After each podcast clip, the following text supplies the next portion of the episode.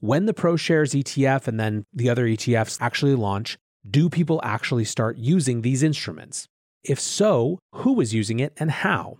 Is it people who were on the sidelines before who find this instrument desirable, or is it professional traders who are making an arbitrage trade relative to the future price of Bitcoin? How does the market narrative respond to the answers to one and two? Does the market see whatever happens as a success validating this latest rally, or a flop which could turn us lower?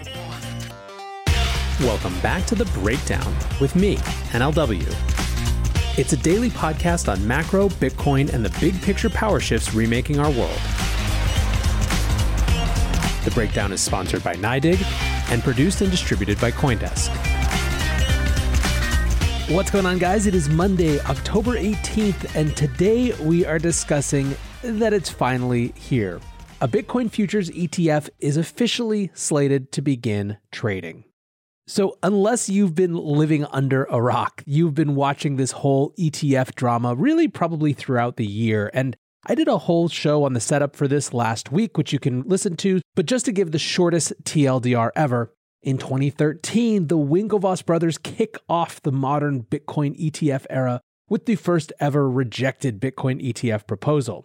During the Jay Clayton era of the S E C, there was little hope at any point that something was actually going to give.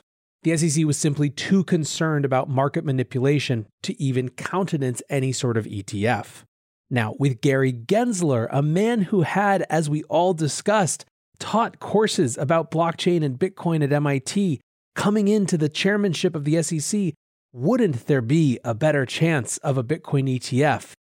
Pretty quickly, it became clear that Gensler was not going to be the easy ally that we had imagined. However, over the last month, there has also been increasing clearness from public statements from Gensler and the S E C that they would be more amenable to a Bitcoin futures-based E T F than a Bitcoin spot E T F. Where we left off last week, it seemed as though the S E C was likely to allow a Bitcoin futures E T F to begin trading this week, but it wasn't completely sure. However, after my weekend recordings were completed on Friday, the S E C's five commissioners met and greenlit a Bitcoin futures E T F.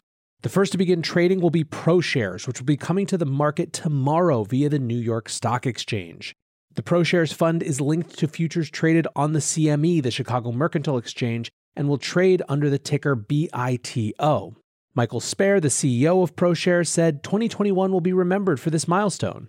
B I T O will open up exposure to Bitcoin to a large segment of investors who have a brokerage account and who are comfortable buying stocks and E T Fs, but do not desire to go through the hassle and learning curve of establishing another account with a cryptocurrency provider and creating a Bitcoin wallet, or are concerned that these providers may be unregulated and subject to security risks. Douglas Yones, the New York Stock Exchange head of exchange-traded products, told the New York Times Dealbook, quote, "This is an exciting step, but not the last." There is, as you would well imagine, quite a bit of excitement in the markets.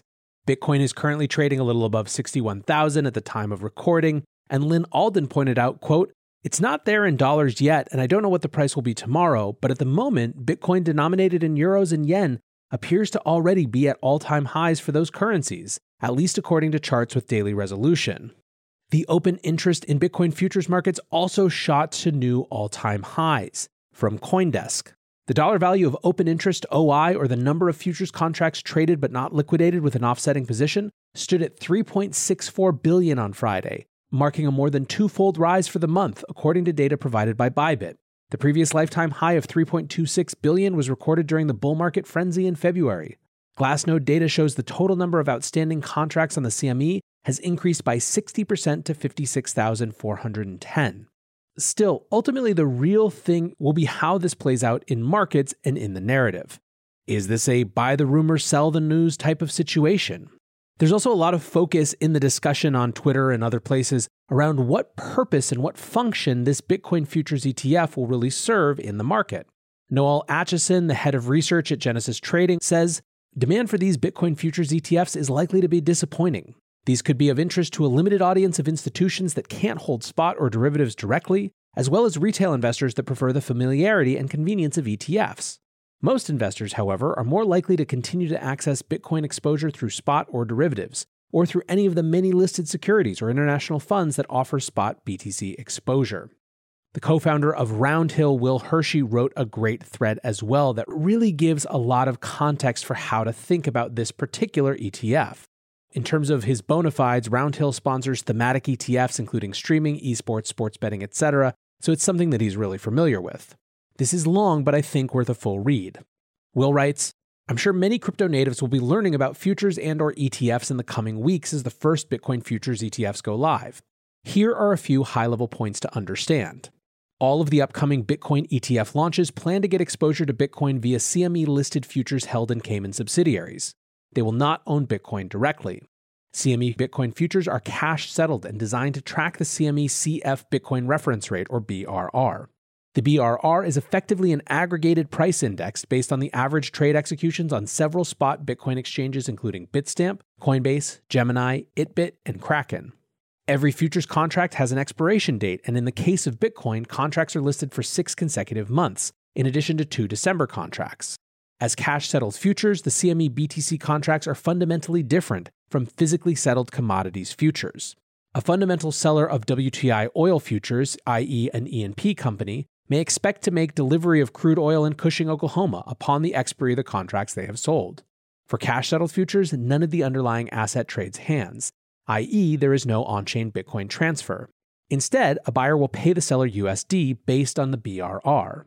Fundamentally, this means that the spot price, B R R, and various futures prices will converge as they get closer and closer to their respective expiration dates. As of yesterday's close, the various contracts approximately settled at spot B R R sixty K, October twenty-first sixty-two point one K, November twenty-first sixty-two point six K, December twenty-first sixty-three K, January twenty-second sixty-three point two K, February twenty-second sixty-three point seven K, March twenty-second sixty-three point eight K, and December twenty twenty-two sixty-five point nine K. You'll notice that the future-dated contracts are all priced higher than closer-dated contracts. In futures markets, this phenomenon is called contango.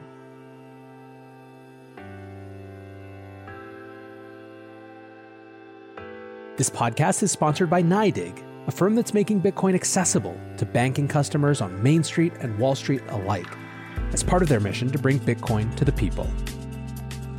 Find out more at nydig.com slash NLW. That's N-Y-D-I-G forward slash N-L-W.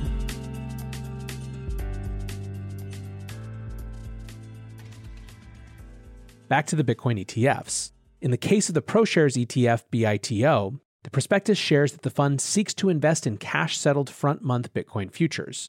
Currently, the front month is the October contract, which last settled for sixty-two thousand seventy-five dollars, and the last day of trading for the October front-month contract is October twenty-ninth. Therefore, I would expect that BITO will launch next week with substantially all of its exposure tied to the October contract. This is expected until we approach October twenty-ninth. At or around that date, the fund will roll its exposure from the October contract into the November contract. And putting aside any changes in spot price B R R, this has the potential to drag on returns. At current prices, for example, the fund would be settling October sixty-two point one K and buying November sixty-two point six K. Insofar as the contango dynamic remains, this roll yield will reduce E T F returns. This can, of course, happen in reverse and benefit the fund if the Bitcoin futures curve changes from upward sloping, closer equals lower, to downward sloping, closer equals higher. In aggregate, the potential impact is difficult to measure and requires constant monitoring. This all being said, while in my view suboptimal versus a physical Bitcoin offering, the B T C futures products are likely to serve as adequate short-term trading vehicles if nothing else. Now, there are a lot of other folks who have gone on Twitter to write long threads about how we could get into situations where you see the spot price increasing, but this futures product being down significantly and what that would mean. And all in all, you're seeing the beginning of a narrative that's really rejecting the idea that a Bitcoin futures versus a Bitcoin spot E T F is in the best interest of investor protection, as the S E C seems to be arguing. Raoul Paul wrote, if the S E C really cared about looking after investors, they wouldn't allow these futures contract versions. E L D Trades writes, the E T F isn't even bullish. It's just going to be used by financial firms to buy Bitcoin spot and sell the futures premiums with the E T F and make an arbitrage killing. Meanwhile, those in the E T F will be robbed blind. Jeffrey John Roberts on Decrypt writes, the obvious winners of the new Bitcoin futures E T F will be professional traders and their wealthy clients, who are familiar with concepts like contango and who are good at making money off it. Indeed, shares of the new ProShares E T F are expected to initially trade at a premium to the actual price of Bitcoin as a result of sophisticated investors who plan to arbitrage future price movements. As for losers, you can include retail investors who are hoping to buy a boring Vanguard-style E T F, one that would let them buy Bitcoin just like a stock. What they got instead is an exotic investment instrument they may not understand, one that will cost them more in fees. Ironically, the reason for this is that S E C Chair Gary Gensler believes that rules that cover futures and mutual funds better protects the little people. Okay then. There is, however, one more wrinkle that I wanted to cover in this that's getting pretty interesting. On Saturday, October sixteenth, Barry Silbert, the C E O of Digital Currency Group, which is the parent company of both Coindesk as well as Grayscale, wrote, "Friends don't let friends buy and hold futures-based E T Fs." Preston Pish responded, "Barry, when conversion of the trust to a spot Bitcoin-settled E T F?" Barry responded, "Stay tuned." Messari's Ryan Selkis dug into this, saying Grayscale aggressively and publicly pursuing their Bitcoin E T F approval could be a catalyst for major grassroots backlash towards the S E C. It would expose the insanity of S E C crypto policy and how deeply asleep at the wheel they've been. Over the weekend, C N B C began reporting that Grayscale was close to converting its Bitcoin fund into a spot E T F fund. This is something that has long been rumored but seems to be getting clearer and clearer, although not a lot of people think that they have much chance of approval.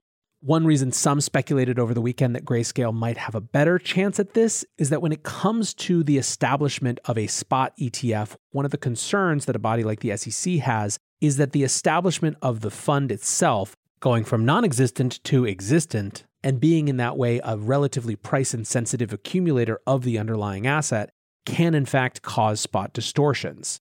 But in the case of Grayscale, given that they already hold their thirty-eight point seven billion dollars worth of Bitcoin or whatever it is at this point, maybe that's actually different. Well, whatever the case, this morning, the comms director at Grayscale wrote a thread on Twitter. Jennifer Rosenthal says, "Since I've started this job, we've consistently been asked, when will Grayscale file for a Bitcoin E T F? Grayscale's position has always been clear. We are one hundred percent committed to converting G B T C and our product family into E T Fs. When the S E C has formally expressed their requisite comfort with the underlying Bitcoin market. Throughout the weekend, we have heard and read the reports from respected media brands and trusted analysts signaling that we're merely hours away from a formal Bitcoin futures E T F. This is a historic and important moment for Bitcoin and the entire digital currency ecosystem.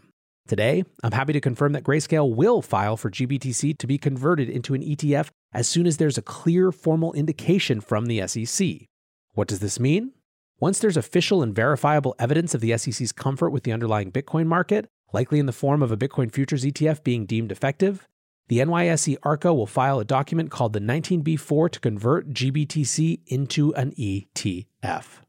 Selkis again sums it up and writes, "In the coming showdown between Barry and Gary, Barry is in the right. I hope Grayscale succeeds in either converting G B T C to an E T F or making a complete mockery of the S E C." So, as we wrap up, let's discuss what we should be looking out for in the weeks to come. First, when the ProShares E T F and then the other E T Fs actually launch, do people actually start using these instruments? Second, if so, who is using it and how? Is it people who were on the sidelines before who find this instrument desirable, or is it professional traders who are making an arbitrage trade relative to the future price of Bitcoin?